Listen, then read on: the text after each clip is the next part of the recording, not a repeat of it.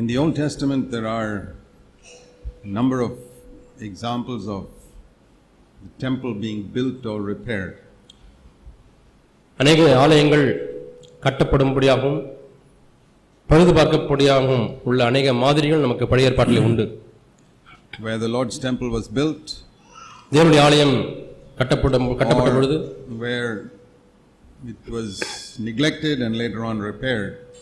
அல்லது தற்காலிகமாக அந்த பணியை ஒதுக்கிவிட்டு பிறகு அது ப- பழுது பார்க்கப்பட்டது And it's very interesting to see the description the Holy Spirit has given about some of those instances. அந்த சம்பவங்களை பரிசுத்த ஆவியான விளக்கி சொல்லக்கூடிய காரியமானது சுவாரஸ்யமா இருக்கிறது There are some lessons we can learn from it. இதிலிருந்து நாம் சில பாடங்களை கற்றுக்கொள்ள முடியும் The first thing that we need to learn is uh, in the building of the tabernacle in the Old Testament, பழைய ஏற்பாட்டிலே ஆசரிப்பு கூடாரம் கட்டப்படும் பொழுது அதிலிருந்து நாம் கற்றுக்கொள்ள வேண்டிய முதல் பாடம் என்னவென்றால் In the New Testament, we know that God does not dwell in buildings made by hands. புதிய ஏற்பாட்டு காலத்திலே கைகளினால் கட்டப்பட்ட ஆலயங்களிலே தேவன் வாசம் பண்ணுகிறதில்லை Be- Because now the Holy Spirit has come. என்னால் இப்பொழுது பரிசுத்த ஆவியானவர் வந்துவிட்டார் This building is not the house of God. இந்த கட்டடம் தேவனுடைய வீடு அல்ல Your body, my body, is the house of God. உங்களுடைய சரீரம் என்னுடைய சரீரம் இதுதான் தேவன் தங்கும் ஆலயம் And just like we take so much care to make a building look nice, கட்டடம் நன்றாக காட்சியளிக்க வேண்டும் என்று எவ்வளவோ நாம் சிரத்தை எடுக்கிறோம் uh, we don't make just the outside look nice and the inside dirty. வெளிப்பிரகாரமாக அழகாக இருக்க வேண்டும் உள்ளே அசுத்தமாக இருக்க வேண்டும் என்று நாம் செய்வதில்லை I mean, we would be ashamed to bring somebody inside if the inside was all dirty and the outside looked nice. வெளியே மிகவும் நேர்த்தியாக இருக்கிறது யாரையாவது ஒருவரை உள்ளே கூட்டி வரும்பொழுது உள்ளே அசுத்தமாக இருந்தால் நமக்கு எவ்வளவு சங்கடமா இருக்கும் How would you like it in your house if the outside looked all nice? and If anybody came inside, it was all dirty. and- வெளியே பார்ப்பதற்கு மிகவும் அருமையான அழகான வீடாக இருக்கிறது உள்ளே கால் எடுத்து வைக்கும் பொழுது அது அசுத்தமாக இருந்தால் And no நீங்கள் எப்படி proper, உணர்வீர்கள்? no proper floor or anything. அங்கே தரை ஒழுங்காக இல்லை பூசப்படவில்லை கட்டிடங்களாம் Then, நேர்மாறா இருக்கிறது I mean, you yourself will not feel like living there. நீங்களே அந்த இடத்திலே வாழ வேண்டும் என்பது போல உணர்வதில்லை How many of you build a house just to show people on the road how nice it is on the outside? என்னுடைய வீடு எவ்வளவு அழகாக இருக்கிறது என்று வெளியே பார்க்கிறவர்கள் பார்க்கும்படிக்கு எத்தனை பேர் வெளியே மட்டும் நீங்கள் நேர்த்தியாய் கட்டுவீர்கள் That is the most important thing we must remember about the house of God. தேவனுடைய வீடு என்று சொல்லும்பொழுது இதைத்தான் நாம் முக்கியமாக நினைவு கூற வேண்டும் It doesn't matter if the outside is not painted, if the inside is comfortable to live, that's good.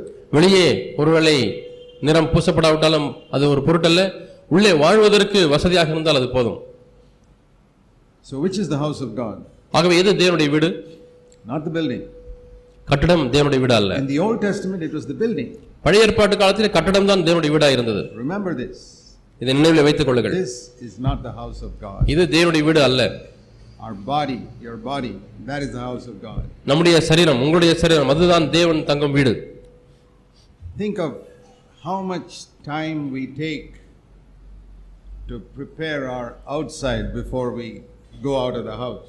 வீட்டை விட்டு வெளியே புறப்பட்டு போ- புறப்பட்டு போகும்பொழுது நாம் எவ்வளவு நே- நேரத்தை செலவு செய்து புறத்தை நாம் தூய தூய்மையாக்கிக் கொள்கிறோம் When we go out, we don't wear the same clothes that we wear. வீட்டிலே இருக்கும்பொழுது என்ன ஆடை உடுத்தியிருந்தோமோ அதையே நாம் உடுத்து கொண்டு வெளியே நாம் போவதில்லை The inside is more important than the outside. புறத்தை காட்டிலும் அகமே மிக முக்கியமானது It doesn't matter if your house is not painted. உங்களுடைய அஹ், வீட்டுக்கு வர்ணம் பூசப்படவில்லை என்று சொன்னால் அது ஒரு பொருட்டல்ல Comfortable to live inside. ஆனால் உள்ளே வாழ்வதற்கு அங்கே வசதி இருக்கிறதா How do the people inside the house live with each other? உள்ளே இருக்கக்கூடிய மக்கள் எப்படி ஒருவரோடொருவர் தொடர்பு கொண்டு வாழ்ந்து கொண்டிருக்கிறார்கள் Think if uh, some rich person has built a beautiful house and inside they're all husband and wife are fighting and quarreling. ஒரு பணக்காரர் அருமையான வீட்டை பணம் செலவு செய்து கட்டியிருக்கிறார் ஆனால் உள்ளே இருக்கக்கூடிய கணவனும் மனைவியும் சண்டை போட்டுக்கொண்டு வாழ்ந்து கொண்டிருந்தால் What sort of house is that? அது எந்த விதமான வீடு Then it's better to live in a little hut where the inside the husband and wife love one another and are live happily. அதற்கு மாறாக குடிசை வீடாக இருந்தாலும் சரி பரவாயில்லை அது உள்ளே இருக்கக்கூடிய கணவனும் மனைவியும் சந்தோஷமாய் சமாதானமாய் வாழ்ந்தால் அதுவே மேலானது The inside is important. புறம் அல்ல அகமே முக்கியம் We are not saying that the outside is not important, ஆகவே புறம் என்பது முக்கியமே அல்ல என்று நாம் சொல்லவில்லை but generally speaking, in human beings, we care more for the outside appearance than for the inside. மனிதனை குறித்து நாம் பேச வேண்டுமானால் பொதுவாக சொல்லப்போனால் அகத்தை காட்டிலும் புறத்தை நாம் தூய்மையாக வைப்பதையே நாம் So மேன்மைப்படுத்துகிறோம் now think of the real house of God, which is you. ஆனால் இப்பொழுது உண்மையான தேவனுடைய வீடா இருக்கக்கூடிய உங்களை நினைத்து பாருங்கள் This house looks so nice on the outside and so nice on the inside. இந்த வீடானது வெளியே பார்ப்பதற்கும் நன்றாக இருக்கிறது உள்ளேயும் நன்றாக இருக்கிறது That's wonderful. அது அருமையான காரியம் That's how it should be. அப்படித்தான் இருக்க வேண்டும் What about your house? உங்களுடைய வீட்டை பற்றி என்ன This house. இந்த வீடு People look at you on the outside, it looks so nice. வெளியே பார்க்கும் பொழுது நேர்த்தியாக இருக்கிறது Supposing they could come inside you, ஒருவேளை அவர்கள் உங்களுக்குள்ளாக போக முடிந்தால் does it look so nice on the inside? உள்ளேயும் அருமையா இருக்குமா நேர்த்தியா இருக்குமா Or does it need some repair? அல்லது உள்ளே செப்பனிட வேண்டிய காரியங்கள் இருக்கிறதா If this wall is broken down, they will seek to repair it immediately. இந்த சுவர் விரிசல் வந்து உடை- உடைந்து போனால் உடனடியாக அதை பழுது பார்ப்பார்கள் If the roof is leaking, they'll repair it immediately. கூரை ஒழுகி கொண்டிருந்தால் அதையும் உடனடியாக பழுது பார்ப்பார்கள் We're not happy that, oh, other people think it is a good building, doesn't matter if it leaks. மற்ற வெளியே பார்த்து நல்ல கட்டடம் என்று சொல்லுகிறார்கள் அது போதும் உள்ளே ஒழுகினால் நமக்கு என்ன என்று சொல்லி நாம் இருக்க We மாட்டோம் never say that. நாம் ஒரு காலம் இப்படி சொல்வதில்லை You say, what's the use other people saying it is a nice building if it is leaking? உள்ளே ஒழுகுகிறது வெளியே இருக்கிற ஒரு நல்ல கட்டடம் என்று சொல்வதனால் என்ன பிரயோஜனம் What's the use other people saying it's a nice building if the wall is cracked? வெளியே இருக்கிற நல்ல கட்டடம் என்று சொல்லியும் உள்ளே சுவரிலே விரிசல் இருந்தால் என்ன பிரயோஜனம் And what is the use other people saying you're a nice believer if inside it is all needs a lot of repair?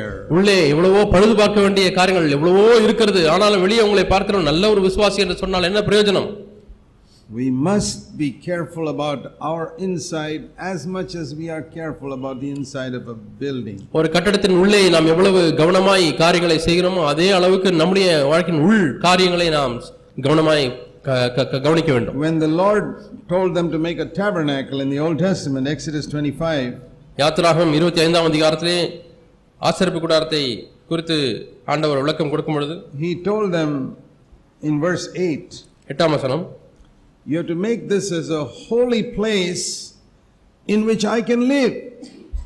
அவர் நடுவிலே நான் வாசம் பண்ண எனக்கு ஒரு பரிசுத்த ஸ்தலத்தை உண்டாக்குவீர்- உண்டாக்குவார்களாக So, the main purpose of that tabernacle was not just to show other people, all the Philistines and Moabites and all, oh, what a wonderful tent. this is." பெலிஸ்தீர்கள் மோவாபில் போன்ற மற்ற ஜனங்களுக்கு என்ன அருமையான ஒரு ஆசரிப்பு கூடாரம் என்று காண்பிக்க முடியாக No. அது நோக்கம் அல்ல He says it is a place where uh, God says, I have to live. நான் வாசம் பண்ண எனக்கு ஒரு இடம் வேண்டும் என்று ஆண்டவர் கேட்கிறார் So, we can learn something from that. ஆகவே இதிலிருந்து நாம் ஒன்றை கற்றுக்கொள்ள முடியும் The most important thing about this house of God, our body, நம்முடைய சரீரமாகிய இந்த தேவனுடைய வீட்டை குறித்து தான முக்கியமான காரியம் God says, I want to live there. நான் அங்கே வாசம் பண்ண வேண்டும் என்று ஆண்டவர் சொல்கிறார் Supposing you are getting a guest to come and live in your house, உங்களுடைய வீட்டிலே வந்து ஒரு விருந்தாளி வருகிறார் oh, I'm sure you'll give him the best room.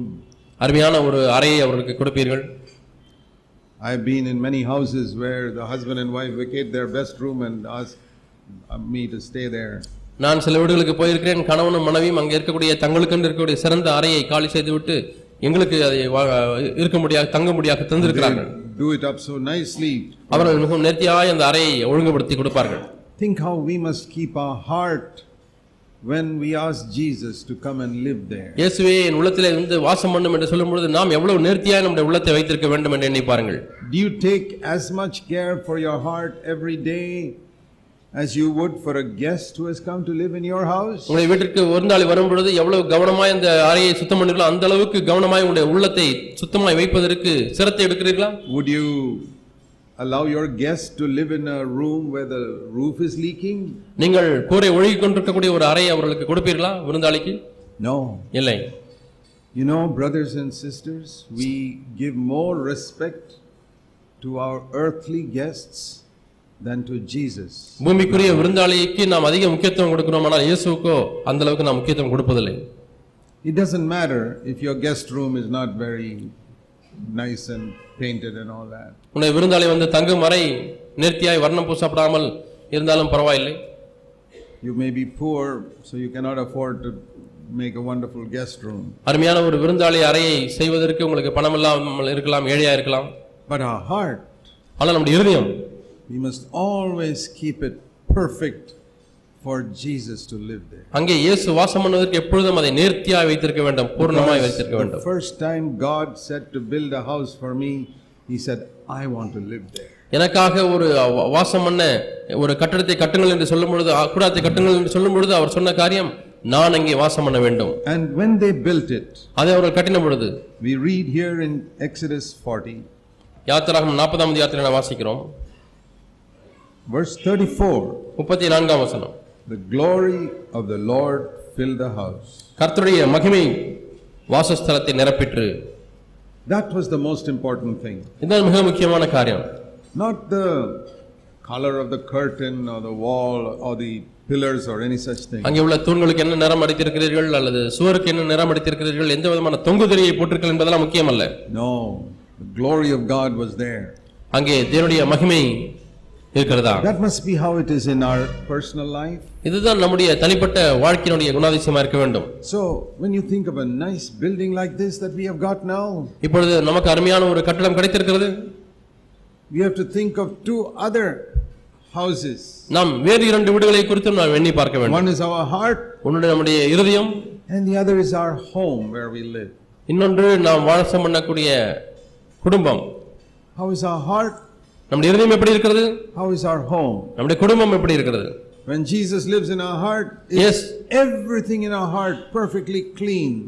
இயேசு நம்முடைய உள்ளத்திலே வாசம் பண்ணும் பொழுது அங்கே இருக்கக்கூடிய ஒவ்வொரு காரியங்களும் சுத்தமாய் இருக்கிறது சுத்தம் பண்ணப்படுகிறது You will not give a guest a room which is all dirt and mud on the floor. தரையிலே மண்ணும் தூசியும் படிந்திருக்கக்கூடிய ஒரு அறையை விருந்தாளிக்கு நீங்கள் கொடுக்க மாட்டீர்கள் I've been in many poor people's homes. They've never given me a room which is dirty. அநேக ஏழைகளுடைய வீட்டுகளிலே நான் போய் தங்கியிருக்கிறேன் ஒரு காலம் அசுத்தமான அறையை நான் தங்க முடியாது கொடுத்ததில்லை Even the poorest person, even if it's a small room, they'll give me a clean room. ஒரு மிகவும் ஏழையான ஒரு மனிதர் இருந்தாலும் சரி அவர் எனக்கு சிறு அறையை கொடுத்தாலும் அது சுத்தமான அறையாய் கொடுப்பார் The Lord is not asking us for a big place, but a clean place. ஆண்டவர் நம்மிடத்தில் பெரிய இடம் தான் என்று கேட்ப- கேட்க- கேட்பதில்லை ஆனால் எனக்கு சுத்தமான இடம் தான் என்று கேட்கிறார் So that's the first lesson we need to learn. இதைத்தான் நாம் கற்றுக்கொள்ள வேண்டிய முதல் பாடமாய் எடுத்துக்கொள்ள வேண்டும் Every time you come on Sunday and other days to see this building, ஒவ்வொரு முறையும் ஞாயிற்றுக்கிழமை இந்த கட்டடத்தை பார்க்க முடியாது நீங்கள் வரும்பொழுது you ask yourself two questions இரண்டு கேள்விகளை நீங்கள் உங்களை பார்த்து from கேட்டுக்கொள்ளுங்கள் what you hear today. இன்றைக்கு நீங்கள் கேட்ட காரியங்கள் Number one, ஒன்று is my heart as clean and nice looking as this building இந்த கட்டடத்தை போல என் இருதயமும் நேர்த்தியாக சுத்தமாக இருக்கிறதா in the inside? உள்ளே Secondly, இரண்டாவது is my home, the way I live with my husband and wife and children, as clean as this building? என்னுடைய குடும்பத்திலே கணவனோடும் மனைவியோடும் பிள்ளைகளோடும் நான் வாழக்கூடிய வாழ்க்கையின் விதம் இது போல சுத்தமா இருக்கிறதா என்று கேட்டு பார்க்க வேண்டும் You must remember that. இதை நீங்கள் நினைவில் வைத்துக் Every கொள்ள வேண்டும் time you come here, ஒவ்வொரு முறையும் நீங்கள் இங்கே வரும் பொழுது Lord, ஆண்டவரே this reminds me, I've got to keep my heart clean. ஆண்டவரே என்னுடைய இருதயத்தை சுத்தமாய் வைக்க வேண்டும் என்று இது என்னை நினைவூட்டுகிறது என்று சொல்ல வேண்டும் Because this is not the house of God. என்னால் இது தேவனுடைய வீடு அல்ல This is a building. இது ஒரு கட்டிடம் God doesn't live here. தேவன் இங்கே வாசம் பண்ணுவதில்லை When you all go away, நீங்கள் எல்லாரும் போய்விட்டால் Jesus is not here. இயேசு இங்கே இல்லை Now Jesus is here. இப்பொழுது இயேசு இங்கே இருக்கிறார் Why? ஏன் Because we are here. நாம் இங்கே இருக்கிறதுனாலே When we all go away, நாம் எல்லாரும் இங்கே போய் இங்கிருந்து போய்விட்டால் Jesus goes away. He's not in this building. இயேசு இங்கிருந்து போய்விடுவார் அவர் இந்த கட்டடத்தில் இருக்க மாட்டார் So remember that. It's your heart that is the real building. ஆகவே உங்கள் இருதயம்தான் உண்மையான தேவன் வாசம் கட்டணம் என்பதை நினைத்துக் கொள்ளுங்கள் இந்த சரீரம் And the inside is as important as the outside. வெளியே எவ்வளவு முக்கியம் அவ்வளவு தூரம் உள்ளே முக்கியம் We paint the outside, we paint the inside. வெளியே நாம் நிறம் பூசுகிறோம் உள்ளேயும் நாம் பெயிண்ட் பூசுகிறோம் Outside looks nice, inside looks nice. வெளியும் நன்றாக இருக்கிறது உள்ளேயும் நன்றாக இருக்கிறது The meaning is that our outward testimony before all the people must be good, அதனுடைய பொருள் என்னவென்றால் மக்கள் மத்தியிலே நமக்கு இருக்கக்கூடிய ஒரு சாட்சி நன்றாக இருக்க வேண்டும் and our inward testimony before God must also be good. தேவனுக்கு முன்பாக நமக்கு இருக்கக்கூடிய உள்ளார்ந்த சாட்சியும் நன்றாக இருக்க வேண்டும் See, 1 Samuel ஒன்று சாமுவேல் chapter 16. பதினாறாம் அதிகாரம் Here we read about Samuel going to select a king for Israel as God told him. தேவன் சொன்ன விதமாக சாமுவேல் இஸ்ரவேலுக்கு ஒரு ராஜாவை தேடும்படியாய் போகிறார் Because the first king Saul was a failure. என்னன்னா முதல் ராஜா சவுல் அவர் வீழ்ச்சியடைந்தவராய் So he போய்விட்டார் said, Go to Bethlehem to the house of a man called Jesse, verse 1, and I'll select one of his sons to be the king. ஈசாயினுடைய வீட்டுக்கு நீ போ அங்கே குமாரில் ஒருவனை நான் ராஜாவாக தெரிந்து கொள்ள வேண்டும் என்று பதினாறாம் அதிகாரம் ஒன்றாம் வசனம் ஒன்று சாமியில் வாசிக்கிறோம் So he went to Jesse's house, and Jesse brought his sons before him. ஆகவே ஈசாயினுடைய வீட்டுக்கு போ- சாமுவேல் போகிறார் அங்கே ஈசாய் ஒவ்வொரு மகனாக அழைத்து கொண்டு வருகிறார் Now Jesse had eight sons, ஈசாய்க்கு எட்டு பிள்ளை ப- குமாரர்கள் உண்டு but he brought only seven of them before him. அவருக்கு முன்பாக ஏழு ஏழு மகன்களை மட்டுமே கொண்டு வந்தார் The youngest boy, David, uh, he said, No use calling him, he cannot be. கடைசி மகன் தாவீது அவன் எந்த பிரயோஜனமும் இல்லை அவனை அழைக்க முடியாது என்று சொல்லி அவரே தீர்மானித்து விட்டார் He called only seven. ஏழு பேரை மட்டுமே அழைத்தார் And then the first s- smart, tall looking chap called Eliab, verse 6, came before Samuel. And Samuel looked at his height and face and said, Oh, definitely, this is the one the Lord has chosen. ஆகவே முதல் மகன் எலியாப்பை கூட்டிக் கொண்டு Verse வந்தார் ஆறாம் வசனத்திலே வாசிக்கிறோம் அங்கே அஹ், கண்டிப்பாக இவராய் தான் இருக்க வேண்டும் என்று அவன் நல்ல வளர்ச்சி அடைந்த அஹ், வா- கம்பீரமான உடத்தை கொண்டவனா உடலை கொண்டவனாக இருந்தான் அவன்தான் ராஜாவாக ஆண்டவர் தெரிந்தெடுக்க போகிறார் என்று எண்ணினார் And the Lord said, No. ஆண்டவர் எலியாப்பை பார்த்தா இவன் அல்ல என்று சொல்லிவிட்டார் Don't judge by a man's face or height. ஒரு மனிதனுடைய முகத்தை வைத்தோ அவனுடைய உயரத்தை வைத்தோ எடைபட வேண்டாம் This is not what I've chosen. எப்படி செய்யக்கூடாது என்று சொன்னார் You should not make your decisions the way men make. மனிதர்கள் எப்படி தீர்மானிக்கிறார்களோ அதுபோல நீ தீர்மானிக்க கூடாது Man looks on the, verse 7, on the outside, God looks at the heart. மனுஷன் முகத்தை பார்க்கிறான் புறத்தை பார்க்கிறான் கர்த்தரோ இருதயத்தை அகத்தை பார்க்கிறார் So, it doesn't mean that our outward testimony is unimportant. ஆகவே நம்முடைய வெளிப்பிரகாரமான சாட்சி முக்கியமில்லை என்று நாம் சொல்ல முடியாது Our outward testimony is very important, நம்முடைய வெளிப்பிரகாரமான சாட்சி மிக முக்கியம் just like the outside of the house. அது வீட்டுக்கு புறமே உள்ள காரியங்களைப் போல See what Jesus said in Matthew 5 and verse 16. மத்திய ஐந்தாம் அதிகாரம் பதினாறாம் வசனத்தில் இயேசு என்ன சொன்னார் It's about our outside testimony, அங்கே நம்முடைய வெளிப்பிரகாரமான சாட்சி that is, the outside of the house, அது வீட்டினுடைய புற தோற்றம் that people look at the outside, மக்கள் புற தோற்றத்தை பார்க்கிறார்கள் people look at the outside of our life. நம்முடைய வாழ்க்கையின் புறத்தை பார்க்கிறார்கள் And he says, Let your light so shine before men that they may see your good works and glorify your Father. உங்களுடைய நற்கரிகளை கண்டு பரலோகத்தில் உள்ள தேவனை மகிமைப்படுத்தும்படி உங்களுடைய வெளிச்சம் மனிதர்களுக்கு முன்பாக பிரகாசிக்க கடவுள் So, is our outside important? ஆகவே புறத்தோற்றம் முக்கியமா When you build a new house, don't you make sure the outside also looks nice? நீங்கள் ஒரு புது கட்டடத்தை கட்ட தீர்மானிக்கும் பொழுது புறத்தோற்றம் இப்படித்தான் இருக்க வேண்டும் என்று தீர்மானிக்கிறது இல்லையா Yeah, ஆம் that is important. அது முக்கியம்தான் So, here the Lord says, Don't think your outside is unimportant. ஆகவே உங்களுடைய புறத்தோற்றம் முக்கியமல்ல என்று எண்ண வேண்டாம் என்று இயேசு சொல்கிறார் People must look at the way you live, நீங்கள் வாழக்கூடிய விதத்தை மக்கள் பார்க்க வேண்டும் the way you speak, நீங்கள் பேசுகிற விதம் the way you do things, காரியங்களை செய்கிற விதம் your humility, உங்களுடைய தாழ்மை your spirit of service to them. நீங்கள் அவர்களுக்கு பணிவிடை பணிவிடை செய்கிற ஆவி And they may, s- they have to say, there's something different about this person. ஆம் இந்த நபரை குறித்து ஏதோ ஒரு வித்தியாசமா இருக்கிறதே You know, I have heard many people who got converted like that. அநேகர் இப்படி மனந்திரும்பி இருக்கிறார் என்பதை நான் கேள்விப்பட்டிருக்கிறேன் They see how somebody behaves in an office. ஒரு அலுவலகத்திலே ஒருவர் எப்படி நடந்து கொள்கிறார் என்று பார்க்கிறார்கள் And they say, why you like that? ஏன் இப்படி இருக்கிறீர்கள் என்று கேட்கிறார்கள் I used to work in the Navy. நான் கப்பற்படையிலே பணி செய்து கொண்டிருந்தேன் And in the Navy, the officers have many parties many times. அங்கே ஆ, மேல் அதிகாரிகள் அநேக ஒரு விருந்தை கொடுப்பார்கள் And in those parties, the first thing they all do before they eat any food is drink. அவர்கள் எந்த ஒரு ஆ, ஆகாரத்தையும் சாப்பிடுக்கு முன்பதாக அந்த பார்ட்டிக்கு வந்தால் அவர்கள் செய்யக்கூடிய முதல் காரியம் அவர்கள் மதுவை அருந்துவார்கள் They drink so many alcoholic drinks. விதவிதமான மதுபான வகைகளை அவர்கள் அருந்துவார்கள் And they would always see me என்னை பார்ப்பார்கள் always standing with some orange juice. எப்பவுமே ஆரஞ்சு ஜூஸ் தான் வைத்துக் கொண்டு நிற்பேன் Uh, One of the prayers I used to pray was, Lord, please give me a chance to witness to these people. ஆண்டவரே இந்த மக்களுக்கு சாட்சி பகரும்படியாக எனக்கு ஒரு தருணத்தை தாரும் என்று என்னுடைய ஜெபங்களிலே ஒன்று It's not easy to go and talk to these naval officers who are only interested in money and fun. கப்பற்படையில் அதிகாரிகள் எல்லாம் விருப்பமெல்லாம் அவர்களுக்கு எப்படியாவது ஜாலியாக இருக்க வேண்டும் பணம் சம்பாதிக்க வேண்டும் என்பதுதான் அவர்களிடத்திலே சாட்சி சொல்வது கடினம் Very difficult to start telling them about the gospel. சுவிசேஷத்தை எப்படி ஆரம்பிப்பது என்பதே கஷ்டமா இருக்கும் அவர்களிடத்திலே But in these parties, ஆனால் இந்த விருந்துகளிலே they would see me standing with this orange juice நான் இந்த ஆரஞ்சு ஜூஸை வைத்துக் கொண்டு நின்று கொண்டிருப்பேன் and they say, Hey, why are you not drinking? நீ என்பா மதுவை அணுகுவதில்லை என்று கேட்பார்கள் I said, Okay, now you asked a question. I'm going to give you a long reply to that. இப்பொழுது ஒரு கேள்வியை கேட்டீர்கள் உங்கள் கேள்வி ஒன்றுமானால் சிறிதா இருக்கலாம் ஆனால் நான் பெரிய பதிலை சொல்ல போகிறேன் என்று சொல்லுவேன் And I'd give them the gospel. நான் அவர்களுக்கு அந்த நேரத்தில் சுவிசேஷத்தை சொல்லுவேன் So it was a wonderful, even a small thing like this, it was a wonderful opportunity. to ஆகவே இது போன்ற சிறு காரியங்கள் கூட நாம் தேவனுக்கு சாட்சி சொல்வதற்கு அருமையான தருணங்கள் in your place of work அல்லது நீங்கள் வேலை செய்கிற இடம் that you are upright. நீங்கள் நேர்மையாக இருக்கிறீர்கள் See, I heard a story of a very God fearing cobbler who used to repair shoes. தேவனுக்கு பயப்படுகிற ஒரு செருப்பு தைக்கும் தொழிலாளியை நான் அறிந்திருக்கிறேன் He would always repair shoes perfectly, even though he was a poor man. அவர் ஏழையாக இருந்தாலும் கூட நேர்த்தியாக இந்த பணியை செய்வார் So he had a little boy who used to work with him.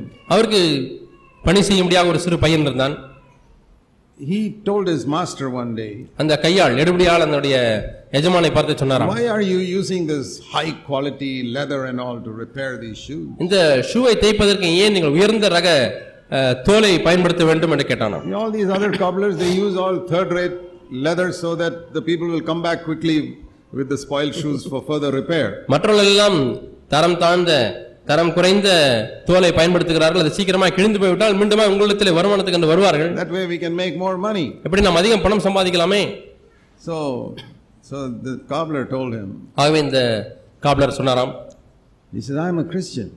நான் ஒரு கிறிஸ்தவன் One day I shall stand before the judgment seat of Christ, ஒரு நாளிலே நான் கிறிஸ்துவின் நியாயாசனத்துக்கு முன்பாக நிற்பேன் and when I, my turn comes to stand before Him, அவருக்கு முன்பாக நிற்கும்படியாக என்னுடைய முறை வரும்பொழுது there'll be a big, uh, there'll be a big pile of shoes next to the judgment seat of Christ. நியாயத்தீர்ப்புக்கு பக்கத்திலே அங்கே நிறைய ஷூக்கள் அடுக்கி வைக்கப்பட்டிருக்கும் All the shoes I repaired.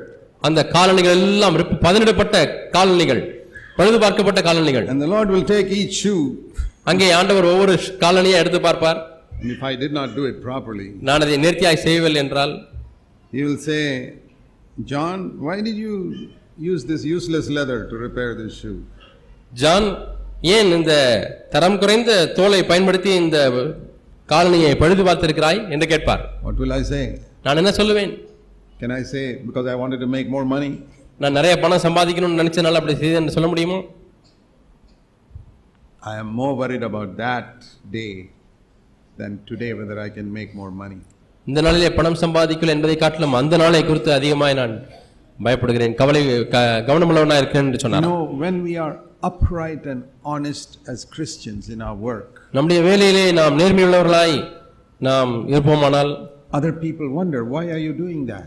ஏன் இதை நீங்கள் செய்கிறீர்கள் என்று மற்ற மக்கள் ஆச்சரியப்படுவார்கள் We have an opportunity to testify. நாம் சாட்சி பகரும்படியாக நமக்கு ஒரு தருணம் I கிடைக்கிறது had an opportunity when I was in a ship to testify to the senior officers. கப்பலிலே பணி செய்து கொண்டிருக்கும் பொழுது மேல் அதிகாரியத்திலே சாட்சி சொல்வதற்கு எனக்கு ஒரு தருணம் கிடைத்தது I could say, Sir, I'm not doing my work to please you. ஐயா இந்த பணியை நான் உங்களை- உங்களுக்கு உங்களை பிரியப்படுத்த முடியாது செய்யவில்லை Whether you see me or don't see me, I will do my work faithfully because I do it to please God. நீங்கள் என்னை பார்த்தாலும் பார்க்காவிட்டாலும் நான் தேவனை பிரியப்படுத்த முடியாக என்னுடைய பணியை செய்கிறேன் So our outward testimony must be good. ஆகவே நம்முடைய வெளிப்பிரகாரமான சாட்சி நன்றாக இருக்க வேண்டும் But the inside, God looks at the heart. That must also be good. ஆனால் உள்ளே தேவன் பார்க்கிறார் அந்த இருதயம் அங்கேயும் நன்றாக இருக்க வேண்டும் Both we have to be careful. இரண்டு விஷயங்களிலுமே நாம் ஜாக்கிரதையா இருக்க வேண்டும் For example, if you have a neighbor living close to your house, உங்களுக்கு பக்கத்திலே ஒரு வீட்டுக்காரர் வாழ்ந்து கொண்டிருக்கிறார் you know how in our Indian homes the houses are so close. இந்திய நாடு நாட்டிலே வீடுகள் எல்லாம் நெருக்கம் நெருக்கமாக இருக்கும் Guys, so if you have a fight in your house, your neighbor knows about it. வீட்டில் உங்களுக்கும் உங்க வீட்டில் ஒரு சண்டை வந்துச்சுன்னா பக்கத்து வீட்டுக்காரருக்கு தெரியும் ஓஹோ சண்டை நடக்குது என்று How is your testimony before your neighbor? உங்களுடைய பக்கத்து வீட்டுக்காரர் மத்தியிலே உங்களுடைய சாட்சி எப்படி இருக்கிறது Very important. மிகவும் முக்கியம் What do your neighbors hear in your house? நீங்கள் வீட் உங்கள் வீடுகளிலிருந்து எவ்விதமான சத்தங்களை பக்கத்து வீட்டுக்காரர் கேட்கிறார் All houses you'll find shouting and quarreling. எல்லா வீடுகளிலுமே சண்டையும் பிரச்சனையும் கேட்கிறது So that is like darkness. அது இருளை போல இருக்கிறது So in the midst of that, God places a Christian home அப்படிப்பட்ட இருள் நிறைந்த வீடுகளின் மத்தியிலே ஒரு கிறிஸ்தவ குடும்பம் இருக்கிறது where there's peace, இங்கே சமாதானம் It's not that that home doesn't have problems. அந்த உ- குடும்பத்திலே பிரச்சனைகளே இல்லை என்று அர்த்தம் அல்ல All homes have problems, Christian and non-Christian. கிறிஸ்தவர்களும் கிறிஸ்தவர்கள் இல்லாத எல்லா குடும்பங்களிலுமே பிரச்சனை இருக்கிறது Sickness and death come to Christian homes and non-Christian. homes. வியாதியும் மரணம் கிறிஸ்தவ குடும்பங்களுக்கு வருகிறது கிறிஸ்தவ இல்லாத குடும்பங்களுக்கு வருகிறது But in the midst of that, we can have peace. ஆனால் அதன் மத்தியிலேயும் நமக்கு ஒரு சமாதானம் காணப்பட முடியும் And that can be a testimony to people. அங்கே ஜனங்களுக்கு ஒரு சாட்சி அங்கே ஏற்பட முடியும் So, by that light, people can be drawn to Christ. இந்த வெளிச்சத்தினாலே மக்கள் கிறிஸ்துவண்டை இழுக்கப்பட முடியும் That they can come and see what God has done in your life. உடைய வாழ்க்கையிலே தேவன் பார்த்த செய்த காரியங்களை அவர்கள் வந்து பார்ப்பார்கள் And likewise, inside in the areas of our life that other people cannot see. அதே போல மற்ற மக்கள் பார்க்க முடியாத நம்முடைய அந்தரங்க காரியங்கள் That's like the inside of the house. அது வீட்டின் உட்புறத்தை போல You know, for example, how you deal with money. பணத்தோடு எப்படி நீங்கள் புழங்குகிறீர்கள் If you shout and quarrel in your home, everybody can hear it. நீங்கள் வீட்டிலே சத்தம் போட்டு சண்டை போட்டால் மற்றவர்கள் எல்லாம் கேட்கலாம் But when you do unrighteous things with money, nobody knows it. ஆனால் பணத்தை வைத்து அநீதியான காரியங்களை செய்யும் பொழுது யாருமே அதை அறியாதிருக்கிறார்கள் You can do something unrighteous in your office, and your wife also will not know it. அலுவலகத்திலே நீங்கள் அநீதியாய் பணத்தை புழங்கலாம் உங்களுடைய மனைவிக்கு கூட அது தெரியாமல் இருக்கலாம் There, God sees. அங்கே தேவன் பார்க்கிறார் And I must always remember நான் எப்ப- நாம் இதை எப்பொழுதுமே நான் நினைவில் வைத்துக் கொள்ள வேண்டும் oh, I see the inside of the building is நான் இங்கே உள்ளே just as வருகிறேன் nice as the outside. இங்கே வீட்டுக்கு இந்த கட்டடத்துக்கு உள்ளே வருகிறேன் வெளியே எப்படி நேர்த்தியா இருக்கிறது அதே போல உள்ளேயும் நேர்த்தியா இருக்கிறது So, Lord, the inside of my heart must also be just as pure and loving, just like people see me on the outside. ஆண்டவரே மக்கள் வெளியே என்னை எப்படி பார்க்கிறார்கள் அதே போல உள்ளேயும் ஆண்டவரே பரிசுத்தமாகவும் அன்பானதாகவும் இருக்க வேண்டுமே ஆண்டவரே See, some of you get the opportunity to preach God's word somewhere in your church or somewhere. சபையிலேயோ எங்கேயோ தேவனுடைய வார்த்தையை பிரசங்கிப்பதற்கு உங்களில் ஒரு சிலருக்கு தருணங்கள் கிடைக்கிறது When you preach God's word, what a wonderful impression you give to people as a very holy man. நீங்கள் தேவனுடைய வார்த்தையை பிரசங்கிக்கும் பொழுது ஒரு மிக பரிசு- பெரிய பரிசுத்தவான் என்பது போல ஒரு கருத்தை மக்களுக்கு ஏற்படுத்துகிறீர்கள் Every preacher in the world who stands up in a pulpit always gives people the impression I am a very holy spiritual person. நான் மிகுந்த பரிசுத்தவான் மிகுந்த ஆவிக்குரியவன் என்றதான கருத்தை ஒவ்வொரு பிரசங்கியாருமே பிரசங்கிக்கும் பொழுது மக்களுக்கு கொடுக்கிறார்கள் But what does your wife think? உன்னுடைய மனைவி என்ன எண்ணுகிறா- எண்ணிக்கொண்டிருக்கிறார்கள் I heard in one church in England ஆங்- இங்கிலாந்து தேசத்திலே ஒரு சபையிலே இப்படி நான் கேள்விப்பட்டேன் There was one preacher who got up and was preaching some wonderful things. அங்கே ஒரு பிரசங்கர் எழுந்து நின்று அற்புதமான காரியங்களை பிரசங்கிக்க How you ஆரம்பித்தார் must live in a wonderful way at home and all that. நம்முடைய குடும்பத்திலேயும் நம்முடைய தேசத்திலேயும் அற்புதமான ஒரு வாழ்க்கையை வாழ வேண்டும் என்று பிரசங்கித்தாராம் He was not living in a good way in his own home. ஆனால் தன்னுடைய குடும்பத்தில் அவர் நல்ல நேர்த்தியான வாழ்க்கை வாழவில்லை So his wife was sitting there. அங்கே அவருடைய மனைவி உட்கார்ந்து கொண்டிருந்தார்கள் So she shouted out, உடனே சத்தம் போட்டு சொன்னார்களாம் Don't forget, I'm sitting here.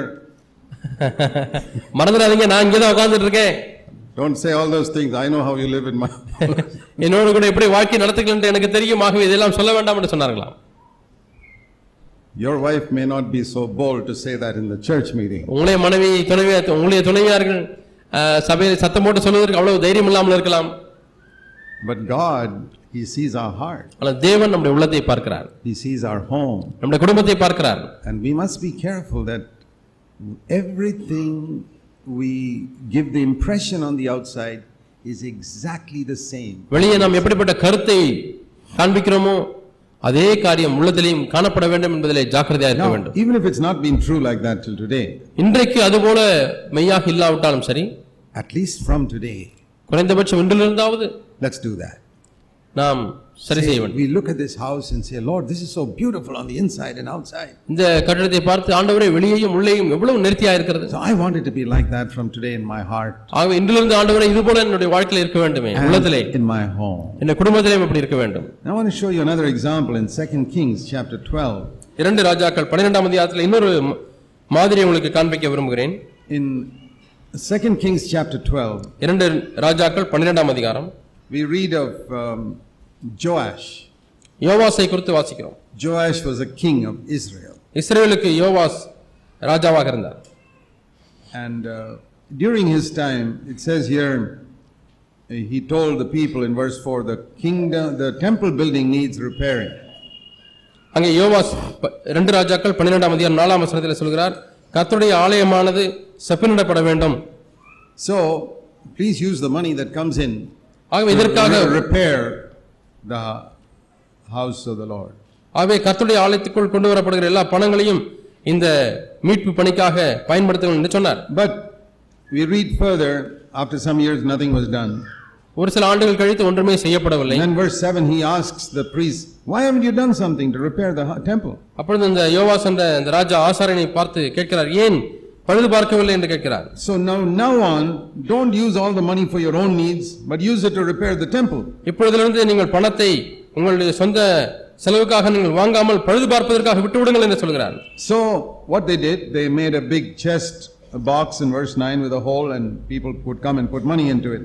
ஆகவே அங்கே ஒரு பெரிய பெட்டியை எடுத்து அதில் முடியில ஒரு துவாரமிட்டு எல்லாரும் அதிலே பணத்தை நேரடியாக போடும்படியாய் செய்தார்கள் And they would take that money and verse 11 and 12 give it to all the masons and the people, carpenters and all to build the temple. அந்த பட்டி பொட்- பெட்டியிலே இருந்த பணத்தை எல்லாம் எடுத்து அந்த ஆலய விசாரிப்புக்காரர்களை கொடுத்து அதை பழுது பார்க்க முடியாத தச்சருக்கும் சிற்பாசிரியர்களுக்கும் மேசனுக்கும் கொடுத்தார்கள் And this is the verse I want you to see, நீங்கள் பார்க்க முடியாத வசனம் இதுதான் verse 15. பதினைந்தாம் வசனம் There was no accounting required from those who constructed.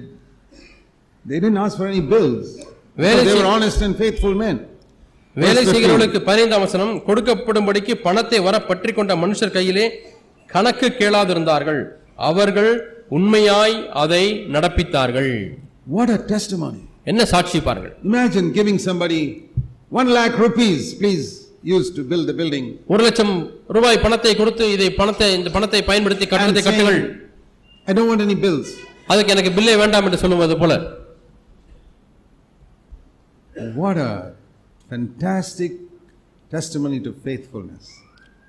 உண்மையான ஒரு உண்மைக்கு எவ்வளவு அருமையான ஒரு சாட்சி பாருங்கள் That they didn't have to give a bill for all the money they got. அவர்கள் பெற்றுக்கொண்ட பணத்துக்கு எல்லாம் பில்லே கொடுக்க தேவையில்லாது இருந்தது See, money is the big area where we can all be tempted.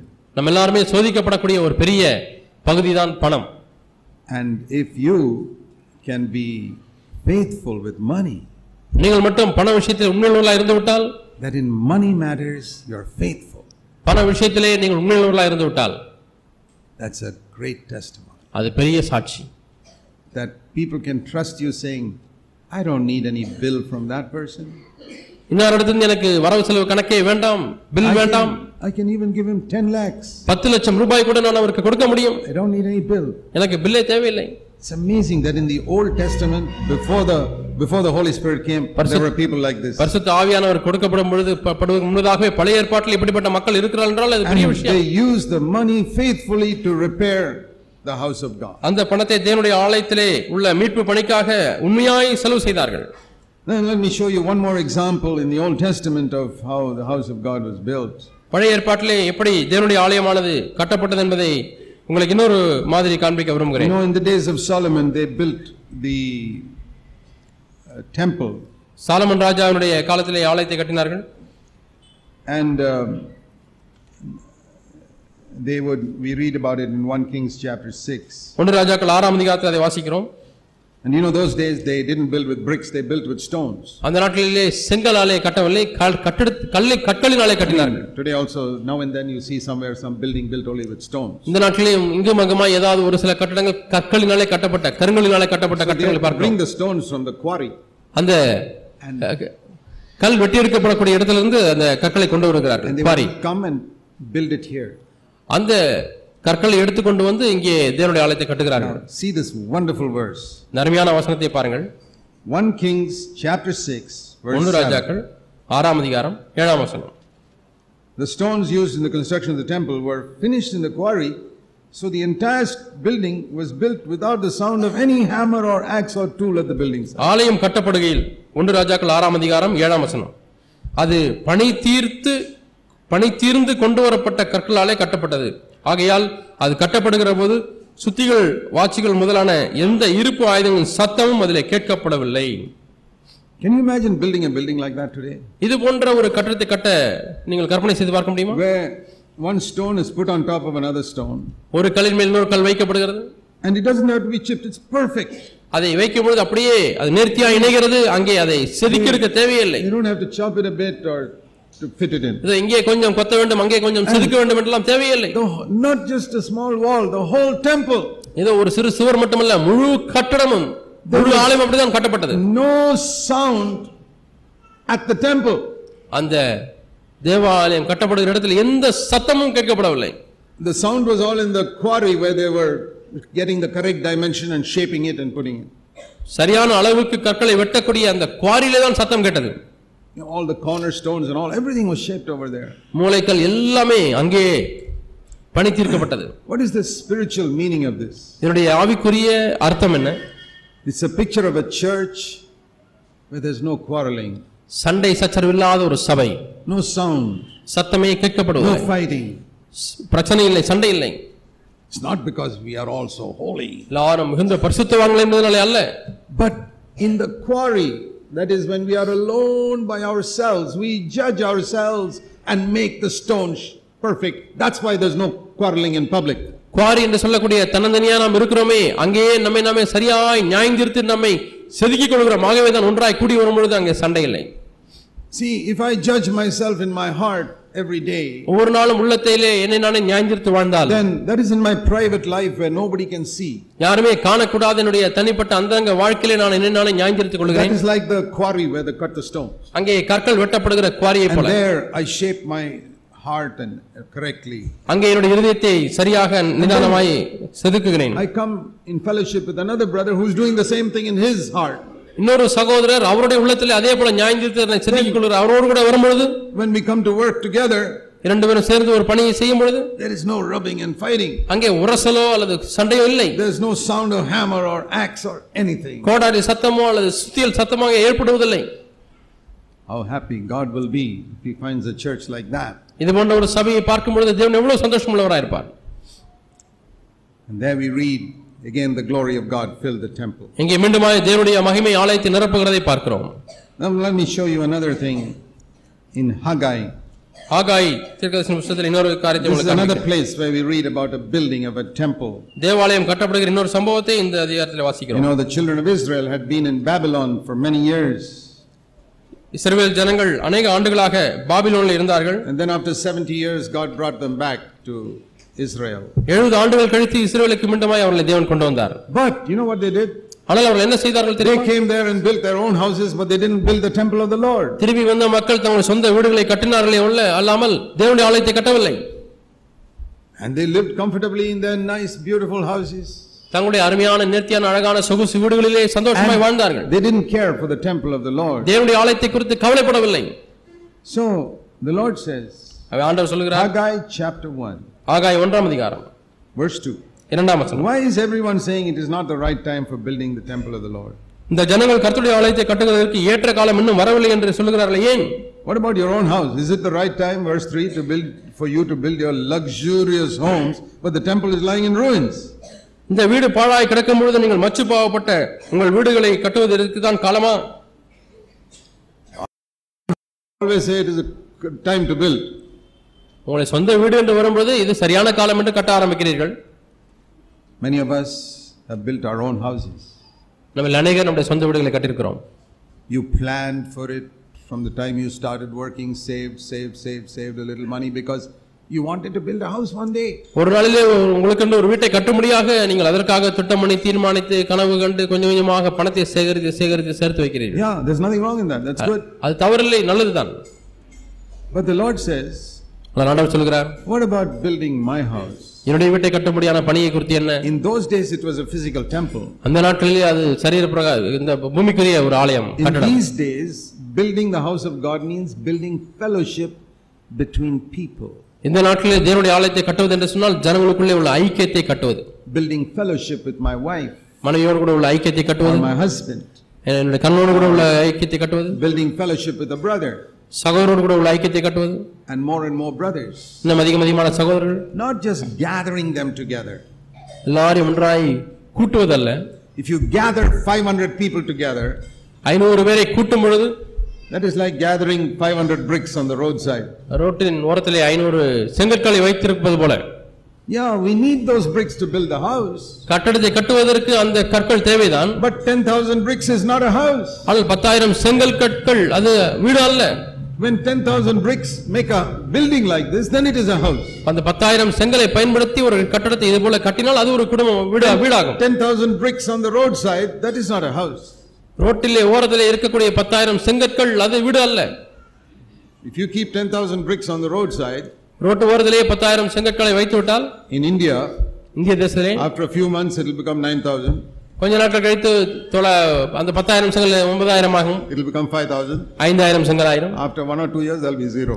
ஒன்று இரண்டு வருஷங்கள் கழித்து செங்கல் ஒன்று கூட இருக்காது I don't want to be in a church like that where there's no fellowship with others. மற்றவர்களுடைய ஐக்கியம் இல்லாத ஒரு சபையில நான் இருக்க விரும்பவில்லை Are you built? Nobody can steal a brick from this wall.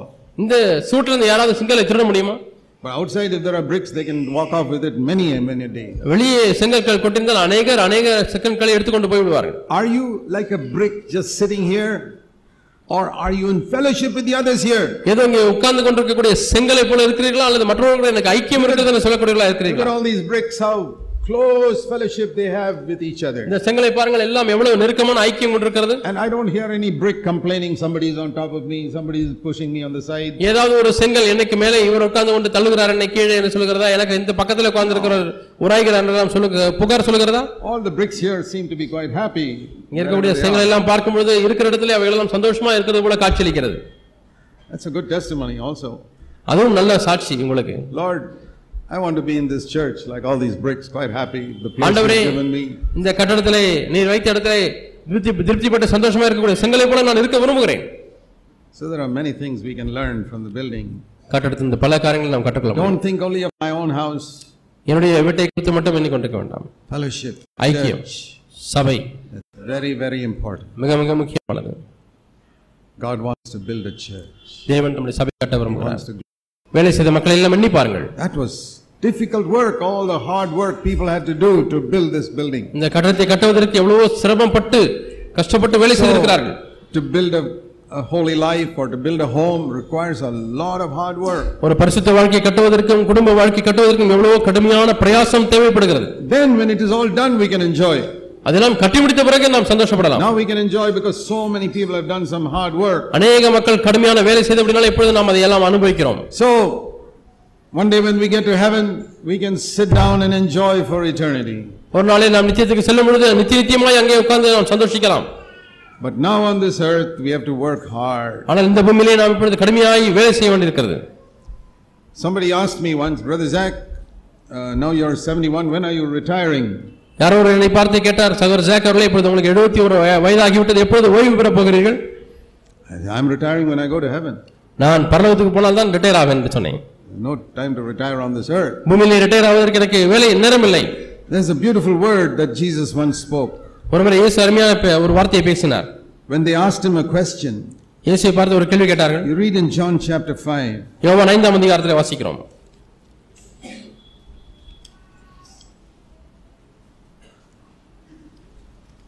Jesus had healed a lame man on the Sabbath day. ஓய்வு நாளிலே ஒரு முடவனை இயேசு குணமாக்கினார்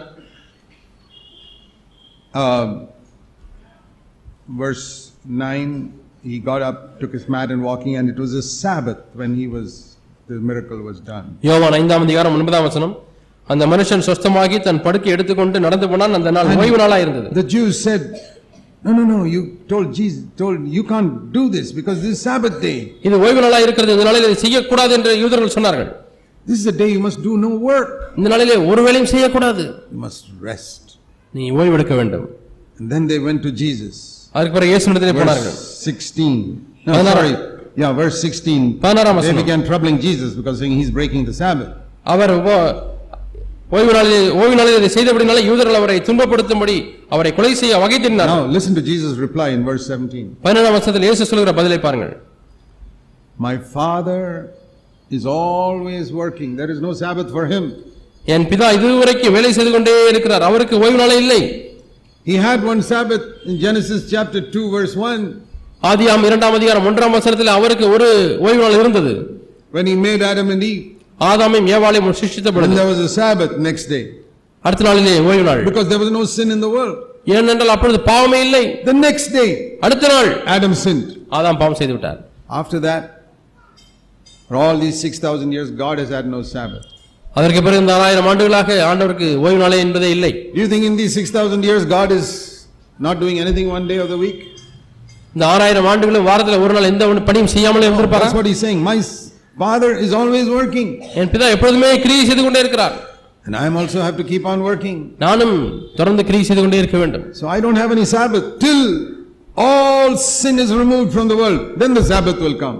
உலகத்தில் இருக்கக்கூடிய எல்லா பாவமும் நீக்கப்படும் வரை ஓய்வு நாள் கிடையாது அதற்கு பிறகு ஓய்வு நாள் That is the spirit Jesus had. That's the spirit we must have. இந்த ஆவியை தான் இயேசு கொண்டவராக இருந்தார் அந்த ஆவியை தான் நாமும் கொண்டவர்களாக இருக்க வேண்டும் Physically, we can rest. That's all right. சரீர பிரகாரமாக ஓய்வு எடுக்கலாம் அது சரிதான் No, we work six days and we must rest for one day. ஆறு நாள் வேலை செய்கிறோம் ஒரு நாள் ஓய்வு எடுப்பது நல்லது But inwardly, ஆனால் உள்ளே you have to say, I have no time to rest. எனக்கு ஓய்வு எடுக்க நேரம் இல்லை If I live for a hundred years on earth, I have to work for a hundred years. நூறு ஆண்டுகள் உலகத்திலே வாழ்ந்த நூறு ஆண்டுகளும் கிரியை செய்து கொண்டே இருக்க வேண்டும் Because my heavenly father is not stopped working. என்னுடைய பரமபிதா வேலை செய்வதை நிறுத்துவதில்லை As long as there is sin in the world, sin in the church, we have to keep working. உலகத்திலே பாவம் இருக்கும் மறைந்தமும் சபையிலே பாவம் இருக்கும் மறைந்தமும் நாம் கிரியை செய்து We have கொண்டே to இருக்க keep வேண்டும் on working. வேலை செய்து கொண்டே இருக்க வேண்டும் I have a picture at, um, at home of all the elders of all our churches. நம்முடைய எல்லா சபையிலும் உள்ள மூப்பருடைய அஹ், படங்கள் என்னுடைய வீட்டில் இருக்கிறது And out of that, I've got one favorite picture. அந்த போட்டோகளிலே ஒன்று எனக்கு மிக பிடித்தமான ஒரு படம் இருக்கிறது And that's a picture of Brother Anand Rajendran carrying some cement and helping in the construction here. அஹ், சகோதரர் ஆனந்தராஜ் அவர் சிமெண்டை எடுத்துக்கொண்டு அவர் இந்த கட்டட வேலைக்கு உதவி செய்யக்கூடிய ஒரு ப- படம் இருக்கிறது I like to show that to everybody. நான் எல்லா இடத்துலையும் இதை நான் காண்பிக்க விரும்புகிறேன் Say, this is the mark of a true elder brother. ஒரு மெய்யான மூத்த சகோதரருடைய அடையாளம் இதுதான் என்று சொல்லுவேன் I see the same thing in Nanilam when I go there. நல்லதுக்கு நான் போகும்பொழுது அங்கேயும் பார்க்கிறேன் I see people like Brother Setu and all working in the kitchen. சகோதரர் சேட்டு கிச்சன்ல அவரை போல சகோதரர்லாம் கிச்சன்ல வேலை செய்வார்கள் And that's really wonderful. அருமையான காரியம் You நேர்த்தியான காரியம் know, elders who are servants, வேலைக்காரலா இருக்கக்கூடிய மூப்பர்கள் who are ready to clean the toilets, கழிவறை சுத்தம் பண்ணுவதற்கு ஆயத்தமா இருக்கிறார்கள் not just Maharajas who stand up there and preach. நின்று பிரசங்கம் மட்டும் செய்வேன் என்று சொல்லக்கூடிய மகாராஜாக்கள் அல்ல And I'm not only talking about these two, I think we have got many wonderful elder brothers like that in our churches. இந்த இரண்டு பேரை மட்டும் நான் பேசவில்லை இது போல அநேக அற்புதமான மூத்த சகோதரர் நம்முடைய சபையில் இருக்கிறார்கள் Some of them, we may not have a photograph, we will see their photograph in heaven, what they have done in secret. அவ- அவர்கள் ஒரு சிலருடைய போட்டோ நமக்கு இல்லாமல் இருக்கலாம் ஆனால் அவர்கள் அந்தரங்கத்தில் செய்த காரியங்களுடைய போட்டோவை நித்தியத்திலே பார்க்க முடியும் And we will see many, many wonderful brothers we had and sisters who did so many things in secret as அந்தரங்கத்திலே servants. வேலைக்காரலான ஒரு ஆவியை வைத்து செய்த அநேக காரியங்களை நாம் நித்தியத்திலே பார்க்க முடியும் We need more people with the spirit of a servant in the church சபையிலே இப்படிப்பட்ட ஒரு வேலைக்காரனுடைய ஆவியை கொண்ட அநேக சகோதரர்களை நாம் பார்க்க வேண்டும் who serve in secret. அந்தரங்கத்திலே பணி செய்கிறவர்கள் Don't worry, if nobody takes your photograph, the photograph will be seen in heaven when Jesus comes back. உங்களை போட்டோ எடுக்காவிட்டால் கவலைப்படாதிருங்கள் அந்த போட்டோ நித்தியத்திலே இயேசு உங்களுக்கு காண்பிப்பார் That is more important. அது மிக முக்கியம் But we must have the spirit of a servant. ஆனால் நமக்கு ஒரு பணிவிடைக்காரனுடைய ஆவி வேண்டும் That is how the house is built. இப்படித்தான் வீடு கட்டப்படுகிறது So you see, there are many lessons we can learn from the building of a house. ஆகவே ஒரு வீட்டை கட்டும் ஒரு பணியை குறித்து நாம் பல பாடங்களை கற்றுக்கொள்ள Now we முடியும் will pray. நாம் இப்போ ஜெபிப்போம் Let's bow our heads before God. தேவனுக்கு முன்பாக நம்முடைய தலைகளை வணங்குவோம் Let's pray that God will use this building for His glory தேவன் தம்முடைய மகிமைக்காக இந்த கட்டடத்தை பயன்படுத்த பயன்படுத்த முடியாது ஜெபிப்போம் and that He will use our lives and our body also for His glory. நம்முடைய வாழ்க்கையும் நம்முடைய சரீரத்தையும் அவருடைய மகிமைக்காய் பயன்படுத்த முடியாது ஜெபிப்போம் Heavenly Father, பரலோக பிதாவே as we bow before you, உமக்கு முன்பாக நாங்கள் வணங்குகிறோம் we want to dedicate this new building also for your glory. இந்த புது கட்டடத்தை கர்த்தாவே உம்முடைய மகிமைக்காய் பிரதிஷ்டை செய்கிறோம் We know that you don't live in this building. இந்த கட்டடத்தில் நீர் வாழ்வதில்லை என்று நாங்கள் அறிந்திருக்கிறோம் It's so useful for more than 400 people to sit here and listen to your word. நானூறு பேருக்கும் அதிகமானவர்கள் இந்த கட்டடத்தில் உட்கார்ந்து உம்முடைய வாத- வசனத்தை கேட்பதற்கு இது உதவியா இருக்கும் ஆண்டவரே Many more that you will add in the days to come. வரக்கூடிய நாட்களில் இன்னும் அநேகரை கூட்டி சேர்க்க முடியாது ஜெபிக்கிறோம் Pray that your name will be glorified here. ஆண்டவரே இங்கே உம்முடைய நாமம் மகிமைப்பட முடியாது ஜெபிக்கிறோம் Always the message of the new covenant and discipleship will be preached here. எப்பொழுதுமே ஆண்டவரே புது உடன்படிக்கை ச- செய்திகளும் ஆண்டவரே சிஷ்யத்துவத்தின் செய்திகளும் பிரசங்கிக்கப்படட்டும் And that you will always have God-fearing elders here. எப்பொழுதுமே ஆண்டவரே கர்த்தருக்கு பயப்படக்கூடிய மூப்பர்கள் இங்கே இருக்கட்டும் ஆண்டவரே And this church will grow pure and strong. இந்த சபையானது பரிசுத்தத்திலையும் ஆண்டவரே வளர்ந்து பலனுள்ளதாய் மாற வேண்டுமே ஆண்டவரே And like all the bricks in this building, the believers in this church also will be built together like that. இந்த கட்டடத்தில் உள்ள செங்கற்களை போல ஆண்டவரே இந்த சபையில் உள்ள விசுவாசிகளும் ஆண்டவரே ஒன்- ஒ- ஒ- ஒன்றாக கட்டப்படட்டும் We pray, dear Lord, that you will use this for your glory. ஆண்டவரே இந்த கட்ட விரலை உடைய நம்ம மகிமைக்காக பயன்படுத்த முடியாத ஜெபிக்கிறோம் That people in Tuticorin will see the light of God here. தூ- தூத்துக்குடியில் உள்ள மக்கள் ஆண்டவரே இங்கே இருக்கக்கூடிய வெளிச்சத்தை தேவனுடைய வெளிச்சத்தை பார்க்க வேண்டுமே We don't want to be the biggest church in Tuticorin, தூத்துக்குடியில் உள்ள மிகப்பெரிய சபை என்ற பெயர் எங்களுக்கு வேண்டாம் but we do want to be the purest church. ஆனால் பரிசுத்தமான சபை என்ற பெயர் வேண்டும் ஆண்டவரே That's all we care. அவ்வளவு அதுதான் ஆண்டவரே எங்களுக்கு தேவை We don't want the approval of men for that, we want the approval of God. ஆண்டவரே மனுஷனுடைய அங்கீகாரம் எங்களுக்கு தேவையில்லை தேவனுடைய அங்கீகாரமே எங்களுக்கு தேவை So help each brother and sister here. இங்க இருக்கக்கூடிய ஒவ்வொரு சகோதரனுக்கும் சகோதரிக்கும் உதவி செய்கிறார்கள் Fill us afresh with the Holy Spirit. பரிசுத்த ஆவியானவருடைய நிறைவுகளை நிரப்ப முடியாமல் ஜெபிக்கிறோம் Bless the days of the conference. Conference நாட்களை ஆண்டவர்களுக்கு ஆசீர்வாதமாக்கி தரும் Name be glorified in Tuticorin. தூத்துக்குடியில் நம்முடைய நாம் மயமப்படுத்தப்படட்டும் Pray in Jesus' name. இயேசு நாமத்தில் ஜெபிக்கிறோம் பிதாவே Amen. ஆமென்